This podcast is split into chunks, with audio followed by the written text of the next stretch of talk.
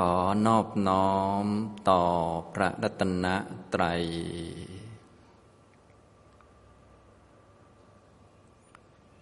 สวัสดีครับท่านผู้เข้าปฏิบัติธรรมทุกท่าน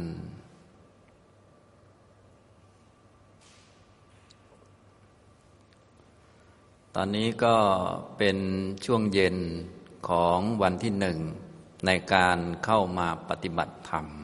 นะสำหรับ วันนี้ในช่วงแรกผมก็ได้พูดถึงเป้าหมาย แล้วก็วิธีการในการปฏิบัติให้กับทุกท่านได้ฟัง จะได้มีความเข้าใจตรงกันนะเราปฏิบัตินี้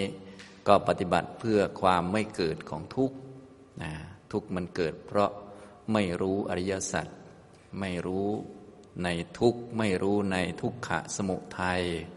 ไม่รู้ในทุกขานิโรธะ ไม่รู้ในทุกขานิโรธะคามินีปฏิปทาเรียกเป็นภาษา หนังสือภาษาธรรมะ เรียกว่าอาวิชชาเนี่ยมันเป็นปัจจัยสังขารทั้งหลายย่อมมีเป็นต้น อันนี้เป็น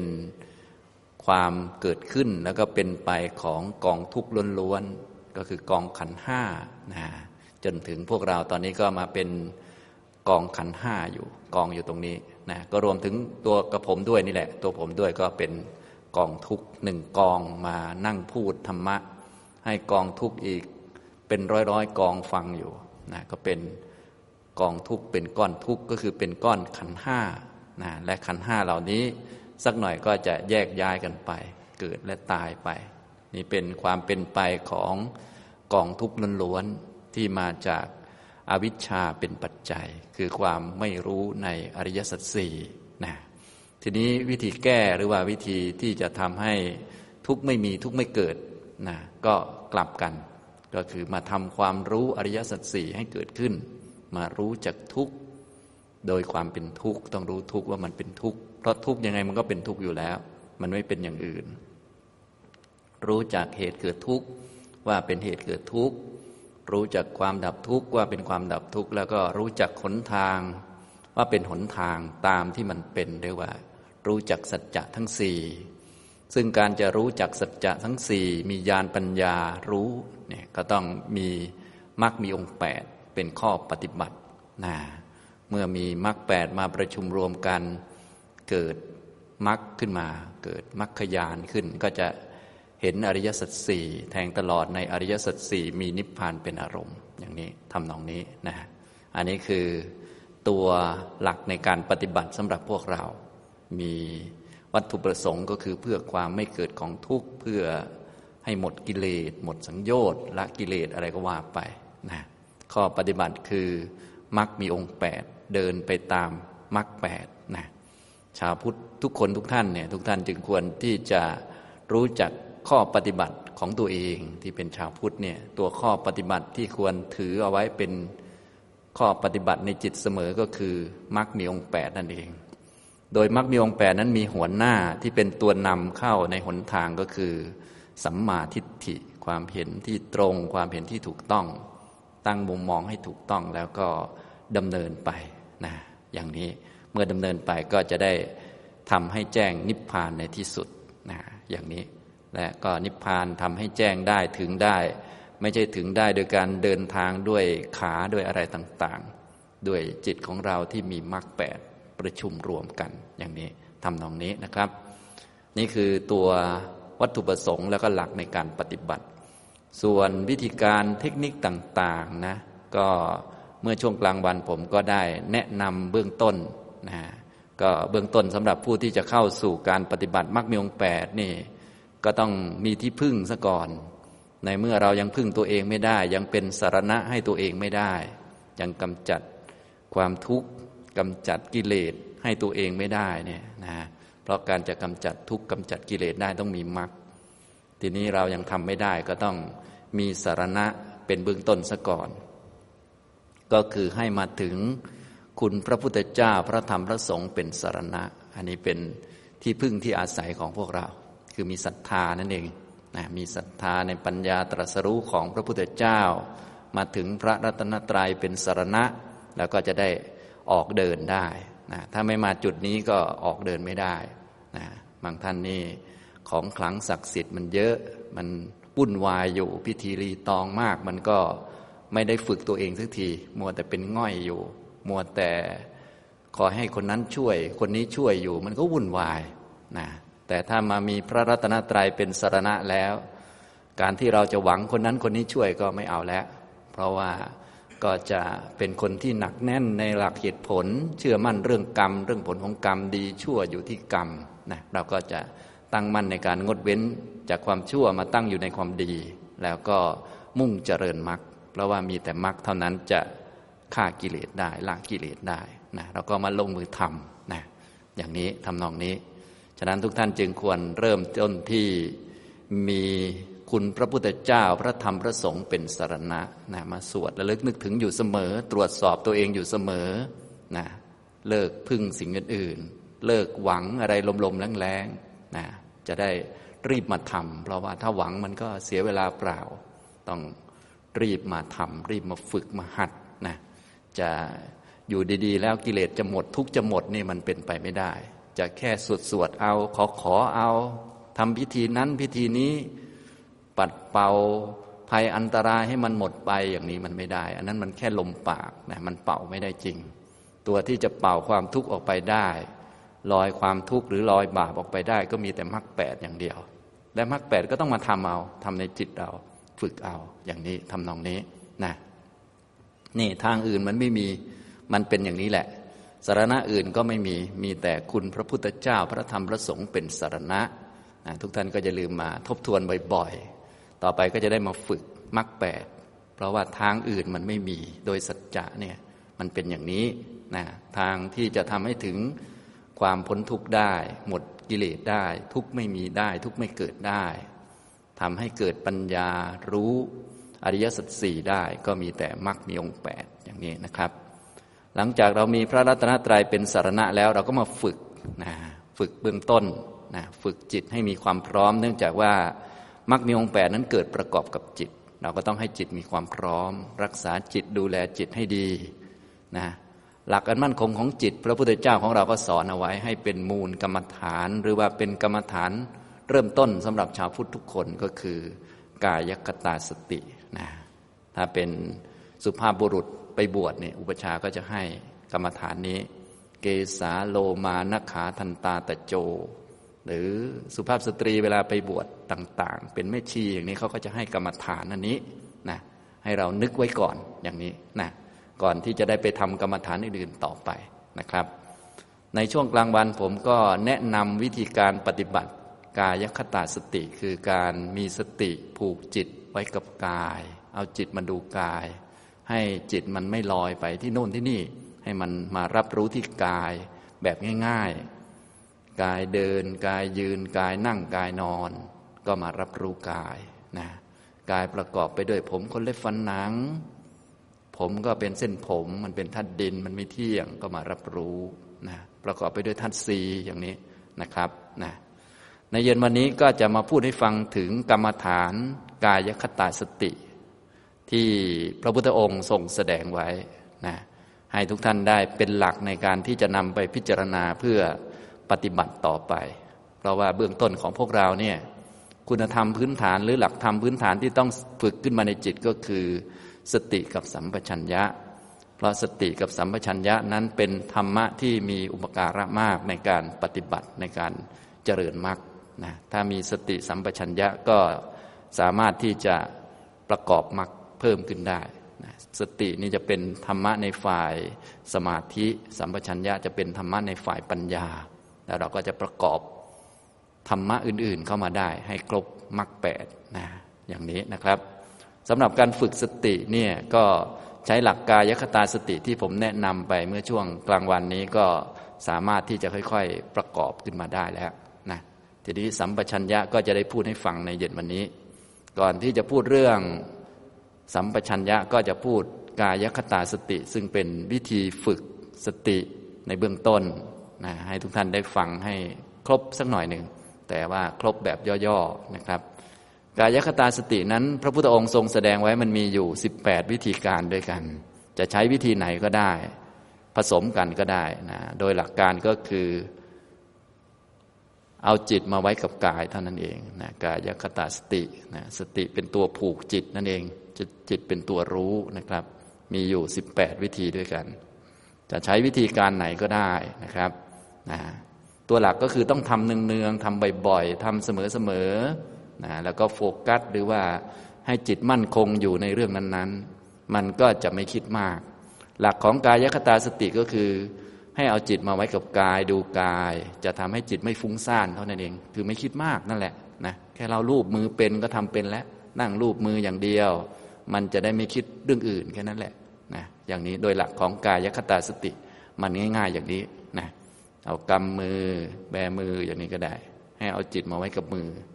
จะได้ไม่คิดข้างนอก ไม่คิดเรื่องอื่น แต่ปกติเวลากำมือแบมือทำไปทำมามันก็เบื่ออีกแหละนะก็เลยต้องมีหลาย ๆ ส่วนของร่างกายให้เราได้เอาจิตมาไว้ ซึ่งพระพุทธองค์ได้ทรงแสดงไว้มี 18 วิธีการด้วยกัน ท่านชอบวิธีไหนก็เอาไปทำได้ เอาไปฝึกได้ หรือว่าท่านที่สนใจรายละเอียดก็ไปอ่านเพิ่มเติมได้อยู่ในกายคตาสติสูตรคำพีมัชฌิมนิกาย อุปริปันธาตพระไตรปิฎกเล่มที่ 14นะอันนี้ถ้าต้องการจะอ่านนะครับ ก็กายคตาสติ 18 วิธีมีอะไรบ้าง อันที่หนึ่งก็คืออานาปานะ อันนี้เรียกแต่ชื่อไปเลย อานาปานะ ก็คือลมหายใจเข้าออกเนี่ย เนื่องจากลมหายใจนี่ก็เป็นส่วนหนึ่งของร่างกาย ก็เอาจิตมาดูลมหายใจนะอย่างนี้อย่างเช่น เวลาเรานั่ง เราก็ดูลมซะจุดไหนที่ลมปรากฏชัดก็ดูตรงนั้น ส่วนใหญ่ถ้าเรามีสติสัมปชัญญะดีนั่งแล้วก็มีสติรู้กายที่นั่งเป็นพื้นไว้แล้วนี่สติดีก็จะเห็นลมเข้าและออกอยู่โดยธรรมชาติ ราะธาตุลมมันมีลักษณะที่เคลื่อนไหวอยู่ เคลื่อนไหวไปเคลื่อนไหวมา ลมก็มีเข้ามีออกนะลมก็จะปรากฏณจุดกระทบบริเวณโพรงจมูก เราก็ตั้งสติไว้บริเวณโพรงจมูกก็ได้นะอย่างนี้ก็เรียกว่า กายคตาสติวิธีที่หนึ่งนะอย่างนี้จะดูละเอียดไม่ละเอียดอย่างไรก็ได้ เพราะว่ากายคตาสตินี่เน้นผูกจิตไว้กับกายเฉยๆ คือจะได้ไม่คิดมาก บางท่านดูลมว่าก็จริง แต่ว่าดูแล้วคิดมากเหลือเกิน คิดฟุ้งไปเรื่อย อันนี้ก็เรียกว่ายังไม่ประสบความสำเร็จในการทำกายคตาสติ การทำกายคตาสติมุ่งเน้นเพื่อให้รู้กายจะได้ไม่คิดเยอะ จะได้ไม่ฟุ้งซ่านนั่นแหละเป็นหลักนะอย่างนี้รู้จุดไหนก็ได้ ทุกท่านจึงควรที่จะเลือกให้เหมาะกับตัวเองนะครับนี่หมวดที่หนึ่งก็คือหมวดอานาปานะนะหมวดลมหายใจนะครับ หมวดที่สองก็คือหมวดอิริยาบถ อิริยาปัฏฐะนะครับหมวดอิริยาบถอันนี้เขียนเป็นภาษาหนังสือไว้ เผื่อว่าท่านจะไปค้นคว้าต่อไปนะครับ หรือว่าไปอ่านในหนังสือนะครับอานาปานะเนี่ยลมหายใจเข้าออกเป็นส่วนหนึ่งของกายนะครับ หมวดที่สองก็คืออิริยาปัฏฐะอิริยาบถเป็นกิริยาอาการของร่างกาย กายเดิน กายยืน กายนั่ง กายนอน หรือกายตั้งอยู่โดยอาการอย่างใด ๆ ก็ให้รู้กายโดยอาการอย่างนั้นอย่างนั้น เช่นกายโยกซ้าย กายโยกขวา กายโยกหน้า กายโยกหลัง กายกราบพระ กายก้มกายเงยอะไรก็รับรู้ไปทั้งกายเลยนะอันนี้ก็คือดูทั้งกายพลึบเดียวไปเลย เช่นกายนั่งก็รู้ว่ากายนั่งไปเลย ยืนก็รู้ว่ายืนไปเลย เดินก็รู้ว่าเดิน หรือเข้าห้องน้ำอาบน้ำล้างหน้าแปรงฟันอยู่ในท่าใด ๆ ก็รู้ทั้งกายที่เป็นอาการนั้น ๆ ไปเลย ไม่ต้องแยกส่วนนะเอาอาการทั้งกายมาเป็นตัวกำหนดเลย อย่างตอนนี้ทุกท่านนั่งอยู่ก็สามารถที่จะฟังธรรมไปด้วย และให้จิตรู้กายไปด้วย คือกายนั่งแล้วจิตก็ฟังธรรมมันก็จะดีในแง่ที่มันไม่กระจายมันไม่ฟุง้งนะอย่างนี้ถ้าจิตเราจดจ่อในการฟังธรรมเราก็ตั้งใจฟังอย่างเต็มที่ ทีนี้เพื่อไม่ให้มันหลุดหรือว่าไม่ให้มันคิดอื่นๆมาก ก็ให้มันตั้งอยู่ที่กายก่อน รู้กายนั่ง แล้วก็ฟัง หรือเวลาเราสวดมนต์กราบพระนะเพื่อให้จิตของเรานั้นระลึกนึกถึงพุทธคุณเป็นต้นได้มั่นคง ก็เวลากลายกราบก็ดูกายก่อนเป็นกายก้มกราบพระนะกายมันกราบ จิตนึกถึงคุณของพระพุทธเจ้าในครั้งที่หนึ่งกายกายกราบครั้งที่สองจิตนึกถึงคุณพระธรรมอย่างนี้เป็นต้นนะแบบนี้ก็จะทำให้สติมั่นคงดี ไม่ฟุ้งซ่านไม่กระจายไม่คิดมากนะบางท่านสวดมนต์หรือกราบพระอยู่แต่ใจอยู่ที่ไหนก็ไม่ทราบ อันนี้ก็คือจิตมันไม่มั่นคงหรือว่ามันไม่ถูกดึงมาที่กายก่อนนะอันนี้กรรมฐานกายคตาสติก็เลยเป็นกรรมฐานพื้นฐานนะเอาไว้สำหรับดึงจิตหรือผูกจิตไว้ กระตุ้นความรู้ตัวเองไว้ เพราะว่าจิตโดยธรรมชาตินี้ มันก็เกิดที่กาย มันไม่เคยเกิดนอกกาย ให้เราจำไว้เสมอ แต่ที่ดูเหมือนว่าจิตมันออกไปข้างนอก ออกไปรู้รูป ออกไปฟังเสียงเนี่ย จริง ๆ ก็คือมันหลงนั่นแหละ จิตมันไม่เคยเกิดนอกกาย จิตมันเกิดที่กายและดับที่กาย เกิดที่ตาดับที่ตาไปเลย เกิดที่หูดับที่หูไปเลย โดยเฉพาะจิตในภาคภาวนาที่เราจะฝึกกันเนี่ย เกิดที่หัตถยวัตถุ และดับที่หัตถยวัตถุ เกิดที่ใจดับที่ใจเราเลยนะโลภโกรธหลงเนี่ย กุศลอกุศลเกิดที่จิตดับที่จิตเลยนะอย่างนี้นะฉะนั้นถ้าเราดูกายไว้เสมอเนี่ยเราจะรู้เรื่องพวกนี้นะครับ แล้วก็จะได้สามารถที่จะฝึก ในชั้นสูงๆต่อไปได้นะจะได้ไม่วุ่นวายนั่นเองนะครับ นี่หมวดที่สองหมวดอิริยาบถนะต่อไปหมวดที่สามเรียกว่าหมวดสัมปชัญญะนะสัมปชัญญะ อันนี้ก็คือการประกอบสัมปชัญญะเข้าไป เวลาที่กายไปทำกิจกรรมต่าง ๆ ในชีวิตประจำวัน เพราะกายมันเป็นทุกข์ จะให้มันอยู่เฉยๆมันไม่ได้นะต้องมีกิจกรรมต่าง ๆ ให้ทำอยู่เสมอ ต้องไปทำงาน ต้องอาบน้ำล้างหน้า แปลงฟัน ต้องกินข้าว ต้องไปนั่นไปนี่ ต้องกลับไปกลับมา ต้องพูดคุยกับคนนั้นคนนี้ บางทีก็ต้องนิ่ง บางทีก็ต้องพูดอย่างนี้ทำนองนี้ต้องนุ่งห่มเสื้อผ้าเยอะแยะ ไม่นุ่งห่มก็ไม่ได้ เพราะว่ามันมีอวัยวะส่วนที่อุดจัดสายตาอยู่ เดี๋ยวคนอื่นเขาจะตกใจ ก็ต้องนุ่งห่มเสื้อผ้านะเราก็สามารถประกอบสัมปชัญญะเข้าไปได้นะก็ดูแลกายไป ใช้กายไปในชีวิตประจำวัน แล้วเป็นการฝึกสัมปชัญญะไปด้วย เวลามีสัมปชัญญะสติมันก็จะมีด้วยโดยธรรมชาติ เนื่องจากว่าถ้ามีสัมปชัญญะหรือฝึกปัญญาแล้ว สติก็ต้องมีด้วยเสมอนั่นเอง ก็จะช่วยให้ฝึกได้ทั้งสติทั้งสัมปชัญญะนะนี่หมวดที่สามหมวดสัมปชัญญะนะครับ ปกติแล้ว กายคตาสติสามหมวดนี้ถือว่าเป็นหมวดพื้นฐานนะครับ ถ้าใครทำสามหมวดนี้ได้ ก็ถือว่ามีพื้นฐานสติสัมปชัญญะที่ดีแล้วสามารถนำไปฝึกสมาธิด้วยกรรมฐานต่าง ๆ หากต้องการจิตสงบก็ไปทำกรรมฐาน 40 หรือว่า ฝึกเจริญวิปัสสนาตามแบบสติปัฏฐานสี่หรืออื่น ๆ ได้หมดเลยนะเพราะว่าพื้นฐานดีแล้ว พื้นฐานก็คือได้สติสัมปชัญญะดีนั่นเองเนี่ยแค่ทำสามหมวดเนี่ยถ้าทำเก่งๆนะก็ใช้ได้แล้วในชีวิตประจำวันของเรา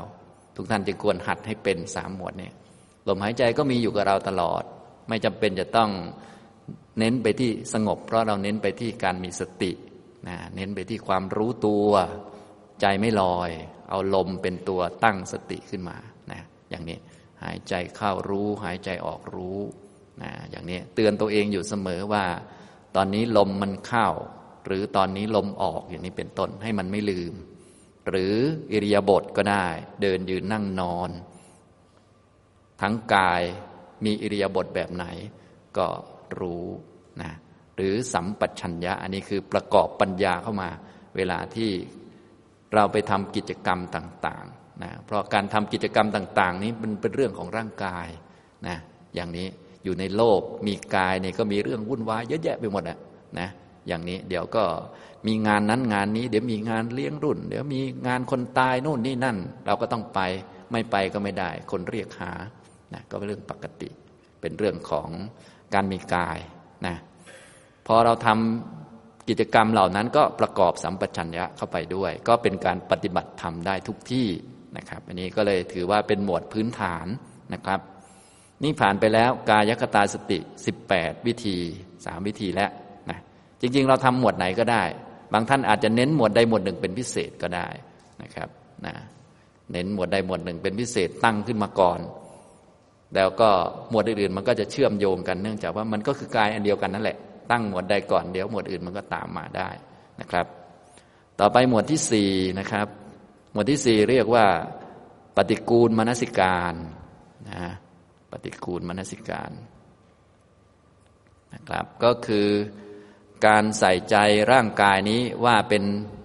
ส่วนที่หรือสิ่งที่ประกอบด้วยสิ่งน่าเกลียด ไม่สวยไม่งามมีประการต่าง ๆ มีผมขนเล็บฟันหนังเป็นต้น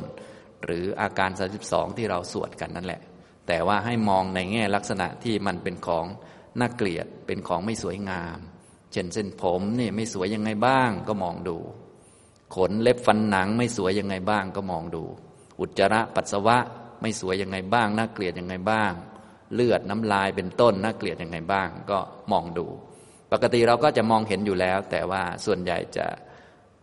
เบื่อหน้าหนีไม่มองซะมากกว่า นะเราก็เลยต้องฝึกให้มีสติ แล้วก็เตือนตัวเองว่า อย่าลืมความเป็นจริงของร่างกายนะ อย่างนี้วิธีการจะไม่ลืมบางทีก็เลยต้องท่องไว้ก่อนก็ได้ อย่างเราไปท่องอาการ 32 ไว้ว่ามีอะไรบ้าง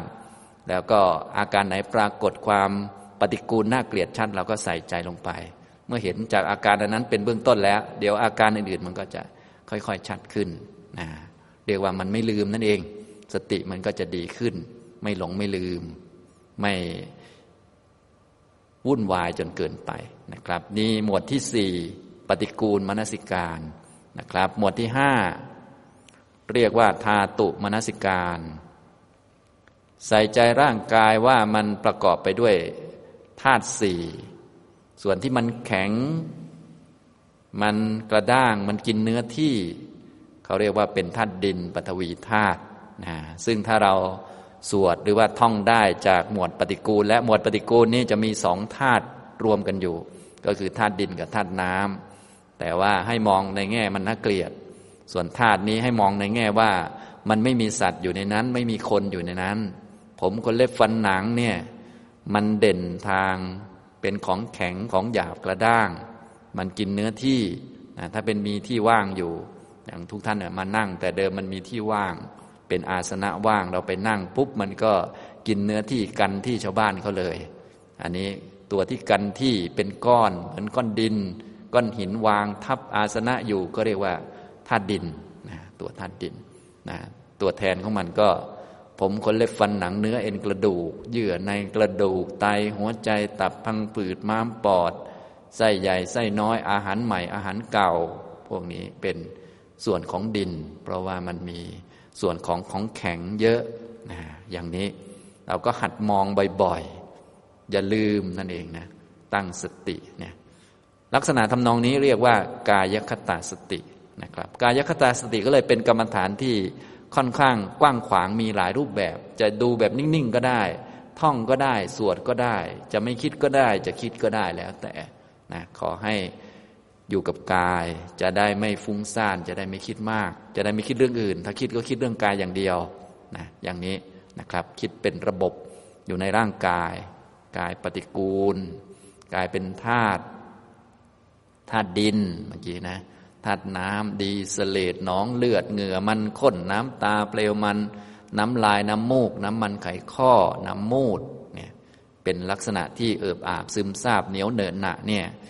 เป็นธาตุน้ำนะเป็นอาโปธาตุที่มันเป็นธาตุเพราะมันไม่มีคนอยู่ในนั้น เราไปหาดูก็ได้ในเลือดเนี่ยเราดูมีคนสักคนในเลือดไหมมีสัตว์สักตัวในเลือดไหมเราก็รู้แหละ มันก็เป็นน้ำนั่นแหละ เป็นอาโปธาตุนะเป็นธาตุเอิบอาบและปราศจากสัตว์ เลยเรียกว่าอาโปธาตุนั่นเอง ที่เรียกว่าอาโป เพราะมันเอิบอาบซึมซาบที่เรียกว่าธาตุเพราะว่ามันไม่มีคนไม่มีสัตว์ มันมีแต่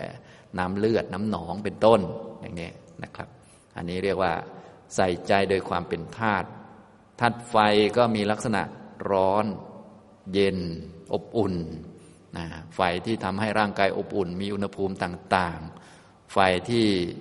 เผาอวัยวะชิ้นส่วนของร่างกาย ให้แก่ชราลง ให้เสื่อมลงนะท่านที่อายุเยอะขึ้นก็คงจะเห็น อนุภาพของไฟเหล่านี้นะก็คืออินทรีย์ต่างๆ ตาหูก็ชักพล่ามัวลงมาแล้วนะหนังที่เคยแต่งตึงมีน้ำเยอะก็น้ำก็เหือดแห้งลง ก็เหี่ยวแห้งอะไรต่างๆ นี่ก็เป็นทางเดินของไฟก็คือไฟมันเผา เหมือนกับเราเห็นไฟเผานาก็เผาก็เป็นทางของเขาเลยนะถ้าเห็นรอยตีนกาขึ้น เราก็เห็นทางของ ธาตุไฟในร่างกายอย่างนี้เป็นต้นนะเห็นศีรษะขาวอย่างนี้ก็เป็นทางเดินของไฟที่มันเผา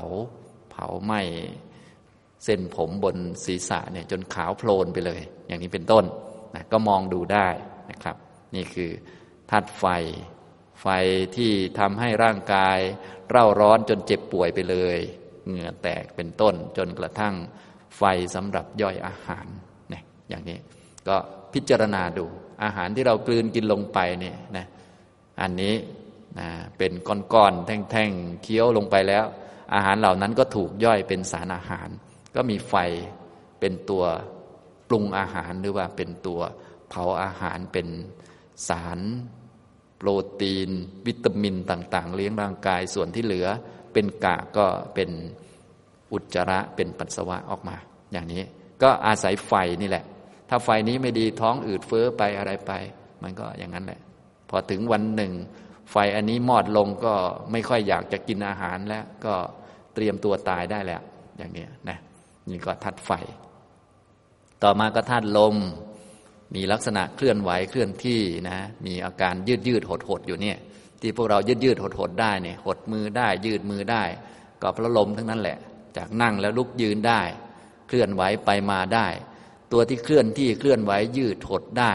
ยืนอยู่กับที่ได้นะนะตัวที่ดึงเอาไว้ก็คือลมนั่นเองมีลักษณะ เคลื่อนไหวเคร่งตึง ยืดหดต่าง ๆ นานาลมพัดขึ้นข้างบนลมพัดลงเบื้องล่างลมในท้องลมในลำไส้ ลมที่เคลื่อนไหวไปตามอวัยวะส่วนต่าง ๆ ผ่านเส้นเอ็น แล้วก็ลมหายใจเข้าลมหายใจออก พวกนี้ก็ลมนะแบบนี้ก็คือเราก็เอากายมาทั้งกายแล้วก็ใส่ใจลงไปในอาการพวกนั้น อย่างเช่นเรานั่ง เห็นกายนั่งอยู่ ส่วนใดที่มันเคลื่อนไหวเราก็กำหนดดูอ๋อส่วนที่เคลื่อนไหวคือลม ส่วนไหนที่เป็นของแข็งก็ดิน ก็นึกบ่อย ๆ อย่างนี้นะนึกจนไม่ต้องนึกจนมันรู้เองนะพอมันรู้เองสติมันก็จะเกิดขึ้นนะแรกๆก็ต้องทำเอาฝึกเอา หรือทำยังไม่ได้ก็ต้องท่องเอาก่อน บริกรรมเอาก่อนก็ได้นะดินน้ำไฟลมอย่างนี้ หรือบางท่านจะไปท่องส่วนต่างๆ มาก่อนก็ได้จะได้นึกได้ง่าย ดินคืออะไรบ้างนะก็นึกเอาก่อนอย่างนี้นะครับนะก็สำหรับวิธีการเทคนิคต่างๆ ก็มีมากมาย แต่ตัวหลักก็เป็นอย่างนี้ก็คือการมีสติ อยู่กับร่างกายดูกายไว้ จะได้ไม่ฟุ้งซ่าน จะได้ไม่จิตกระจัดกระจายนั่นเองนะ และกายนี้เป็นกรรมฐานที่ดีในแง่ เป็นหลักอันมั่นคงของจิต คือพอมาดูกายแล้วจิตมันจะไม่กระจายไปข้างนอก เพราะไม่รู้จะไปทำไมนะขนาดตัวเองยังไม่เที่ยงเลย ยังไม่มีตัวเลย ไม่รู้จะไปยุ่งกับชาวบ้านเขาทำไม ขนาดตัวเองยังไม่สวยงามเลย ขนาดตัวเองยังเป็นทาสเลย แล้วจะไปยุ่งกับเงินทองชื่อเสียงอำนาจมันก็ไร้สาระเกินไปนะขนาดตัวเองมีลมเข้าลมออกนี่ ไม่รู้จะสิ้นลมเมื่อไหร่เลยนะพอสิ้นลมทุกอย่างก็หมดแล้ว จะป่วยมัววิ่ง สนใจเงินทอง สนใจชื่อเสียงมันก็เป็นไปไม่ได้แล้วนะฉะนั้นมาดูกายนี่มันจะดีในแง่ที่จะตัดความฟุ้งซ่านหรือการที่จะไปวิ่งออกไปทางโลกออกไปนะอย่างนี้ทุกท่านจึงควรหัดไว้นะพระพุทธเจ้าก็เลยจัดเป็นกรรมฐานประเภทที่เป็นมูลกรรมฐาน เอาไว้สำหรับ ผู้ที่เข้าสู่ธรรมวินัย หรือว่าเข้าสู่การปฏิบัติทางจิตให้ฝึกอันนี้เป็นเบื้องต้นนะครับนะถ้าเป็นพระไปบวชเนี่ยพระอุปชาต้องให้กรรมฐานนี้ ถ้าไม่ให้นี่ถือว่าเหมือนจะทำลายอุปนิสัยของมรรคผลกันเลยนะต้องให้กรรมฐานนี้ ส่วนจะไปทำกรรมฐานอื่น ตอนหลังก็ว่ากันไป แต่ว่าเบื้องต้นจะต้องให้ผมคนเล็บฟันหนังก่อน จะต้องให้ดินน้ำไฟลมก่อนประมาณนี้นะครับ ฉะนั้นทุกท่านก็อย่าลืม เอากรรมฐานนี้ไปหัดดูนะ มีตั้งหลายแบบเนี่ยนะครับ ชอบอันไหนก็ฝึกทำดูนะครับ นี้หมวดที่ห้านะครับ ต่อไปหมวดที่หกนะครับ หมวดที่หกถึงสิบสี่อันนี้พูดเรียงกันเลยนะหมวดที่หกถึงสิบสี่เป็นเก้าหมวดด้วยกัน อันนี้เขาเรียกว่า หมวดป่าช้าเก้านวสีวัติกะนะครับนวะแปลว่าเก้านะครับ สีวัติกะ แปลว่าป่าช้า คำว่าป่าช้านี้เป็นชื่อของศพที่คนเขาเอาไปทิ้ง เนื่องจากว่าในสมัยพุทธกาลนั้นวิธีจัดการศพเนี่ยเขาก็ไม่ค่อยได้ยุ่งยากอะไรมาก ถ้าเป็นศพคนทั่วไป พอตายปุ๊บเขาก็หามไปแล้วก็เอาไปโยนทิ้งที่ป่าช้าผีดิบ ป่าช้าผีดิบก็เป็นป่าช้าของทางการมีเจ้าหน้าที่คอยดูแลนะมีประตูทางเข้าออกต่างๆ ก็คือมีเจ้าหน้าที่จัดการศพนั่นแหละ พียงแต่ว่าเขาไม่ได้จัดการในแบบที่จะดูแลอะไรมากมายก็คือ ใครตายก็เอาไปโยนทิ้งเลยประมาณนั้น ยกเว้นคนสำคัญสำคัญ เป็นระดับพระราชา เป็นพระอรหันต์เป็นพระพุทธเจ้าก็จะจัดพิธีเผาหน่อยอะไรหน่อยนะหรือเด็กๆบางทีเขาก็เอาไปลอยน้ำเป็นต้น แต่ว่าถ้าคนธรรมดาทั่วไปเขาก็ไปโยนเลยไปโยนทิ้งเลยนะที่ป่าช้าผีดิบนะครับนะก็ป่าช้าเนี่ยศพ คนตายที่เขาทิ้งไว้ในป่าช้าที่เอามาทำเป็นกรรมฐานได้ทำแล้วดีจิตสงบเป็นไปเพื่อเห็นความเป็นจริง จะได้ไม่สัดสายไปข้างนอกเนี่ยพระพุทธองค์แสดงไว้เก้าลักษณะด้วยกัน เริ่มต้นตั้งแต่ตายใหม่ ๆ ขึ้นอืดขึ้นพองสีเขียวคล้ำนะต่อมาก็นะเลือดกระจัดกระจายออกมา ต่อมาก็นะเหลือแต่โครงกระดูก ต่อมาก็แต่ละส่วน ขาดออกไปจากกัน หัวไปทางหนึ่งแขนไปทางหนึ่งเป็นต้น จนกระทั่งสุดท้ายเลยก็คือ เหลือแต่กระดูกที่เป็นขี้เถ้ากลายเป็นเหมือนดินธรรมดาธรรมดาไปเลย ขาวโพลนธรรมดา เป็นกองขี้เถ้าไปเลย อย่างนี้เรียกว่านวสีวัติกะนะครับ หมวลป่าช้าก้าวิธีการทำก็คือให้เอาร่างกายของเราที่ดี ๆ อยู่เนี่ยเข้าไปเทียบนะก็คือไปดูศพ เวลาจะทำกรรมฐานก็ไปดูศพคนตายที่เขาทิ้งไว้ในป่าช้า แล้วก็ยกร่างกายของเรานี้เข้าไปเปรียบเทียบนะแล้วก็บริกรรมหรือว่านึกนึกในใจกลับไปกลับมาบ่อยๆจนเห็นชัดตามนั้น ว่ากายแม้นี้เนี่ยกายของเราอันนี้นะก็มีความเป็นอย่างนี้เป็นธรรมดา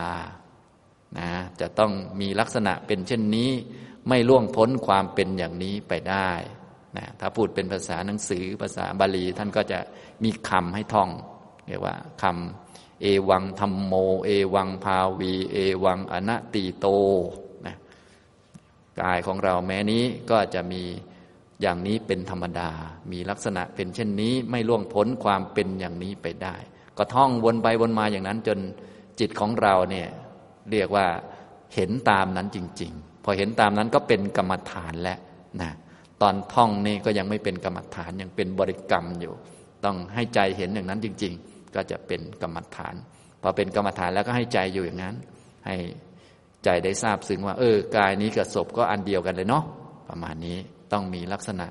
เป็นอย่างนี้ไม่ล่วงพ้นความเป็นอย่างนี้ไปได้นะครับ ในสมัยพุทธกาลเนี่ยก็มีศพให้ทำเป็นกรรมฐานเยอะนะครับ พระก็ได้บรรลุ เพราะว่าไป เทียบร่างกายของตนกับศพในป่าช้าเยอะแยะนะครับ ส่วนยุคนี้ก็หายากนิดนึง แต่ก็คนตายก็ก็ต้องมีอยู่เสมอนั่นแหละ ทุกท่านก็สามารถที่จะเอาร่างกายของเราไปเทียบกับศพนะถ้าเจอหรือว่าเทียบกับกระดูกคนตายนะเทียบกับ ร่างกายของเขาที่เผาที่เมน แล้วก็เก็บกระดูกอะไรต่าง ๆ เหล่านี้เทียบนะแต่ว่าต้องนึกนานๆนะเปรียบเทียบ จนเห็นว่ากายของเรานี้ก็เหมือนกองกระดูกกองนั้น หรือกองที่เท่ากองนั้น อันเดียวกันเลยเหมือนกัน ไม่อาจจะล่วงพ้นความเป็นอย่างนี้ไปได้ ให้มันซาบซึ้งลงไปนะจนเห็นอย่างนั้นจริง ๆ อย่างนี้นะครับ นี่คือหมวดปัจฉาเก้านะครับ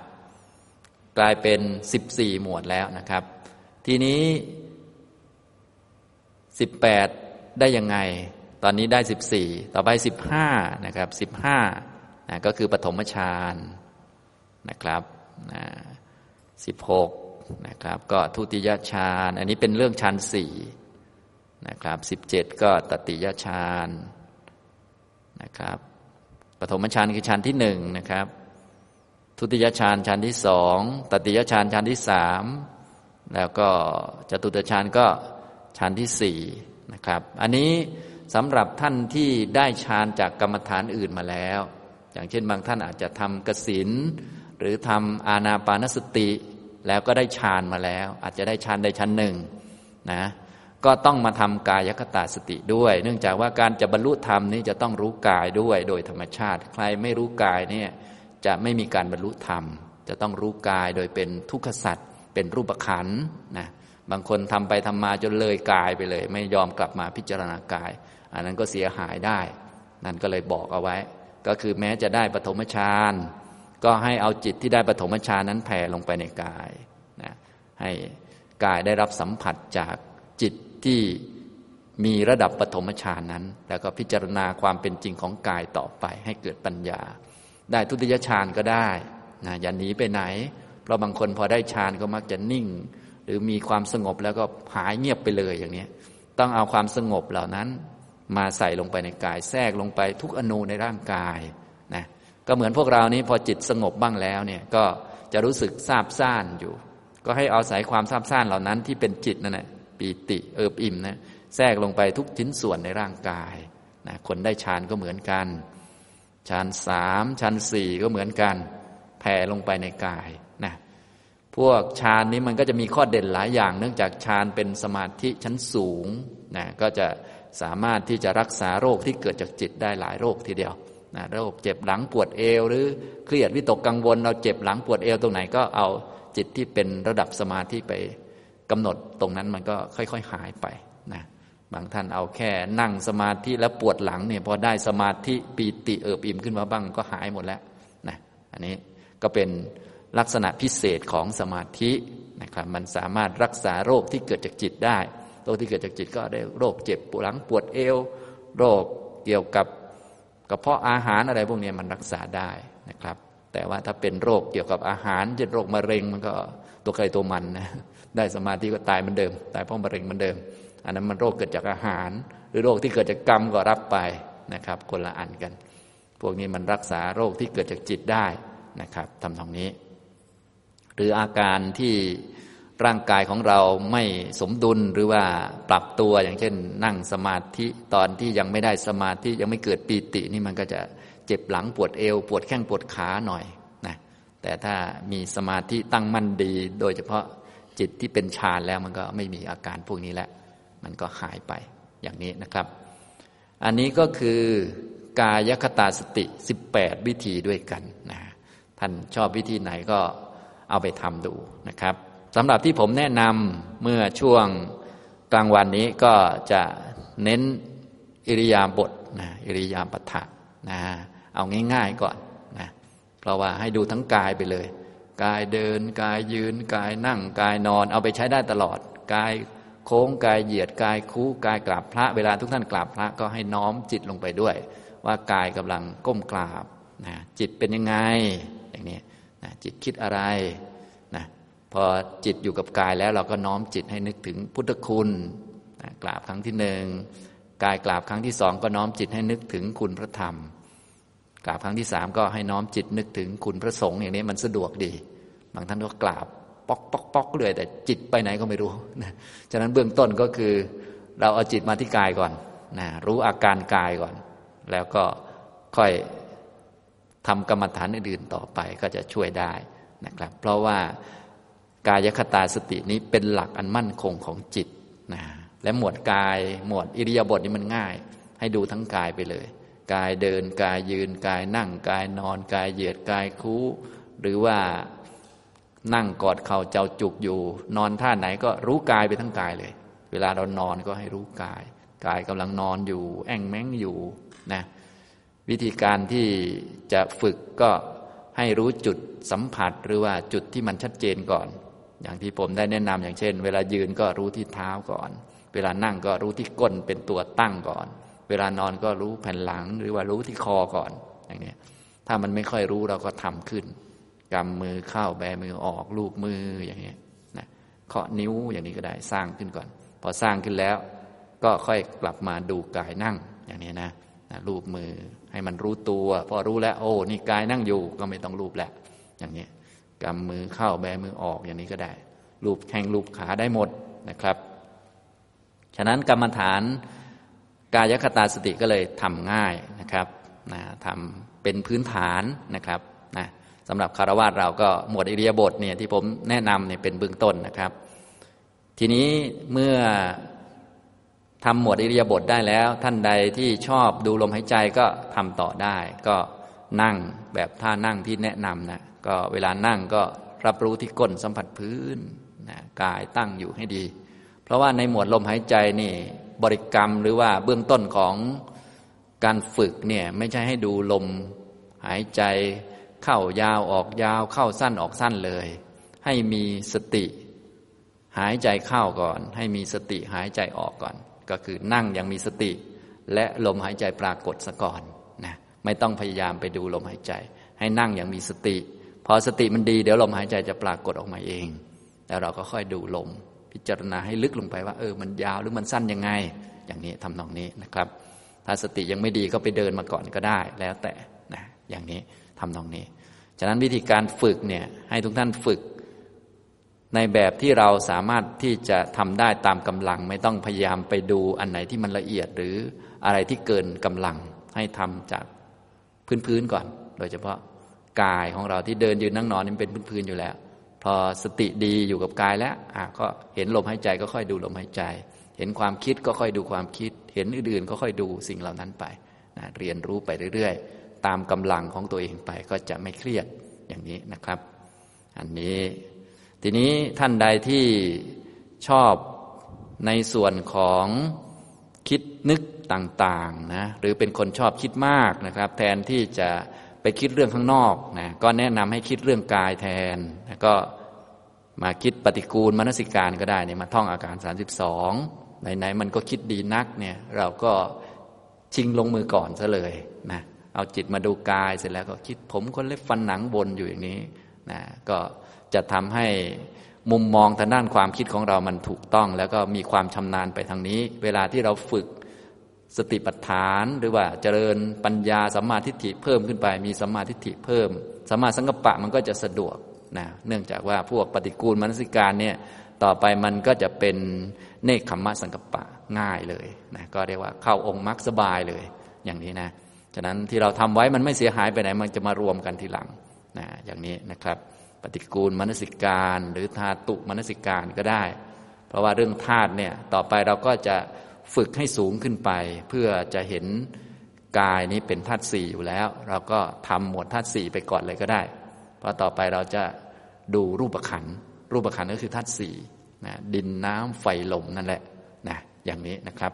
อันนี้นะสรุปแล้วก็ทำได้ทุกหมวดเลยในหมวดเหล่านี้ แต่อย่างที่ผมกล่าวก็คือ ถ้าเราทำหมวดใดหมวดหนึ่งเป็นเบื้องต้น เดี๋ยวหมวดอื่นๆมันจะเชื่อมกันมาเองนะอย่างนี้นะครับ ไม่ต้องกังวล หรือไม่ต้องไปแยกหมวดอะไรก็ได้ ให้เอาจิตมาไว้กับกายรู้กายก็ใช้ได้นะครับ อันนี้คือกายคตาสติ 18 วิธีด้วยกันนะครับ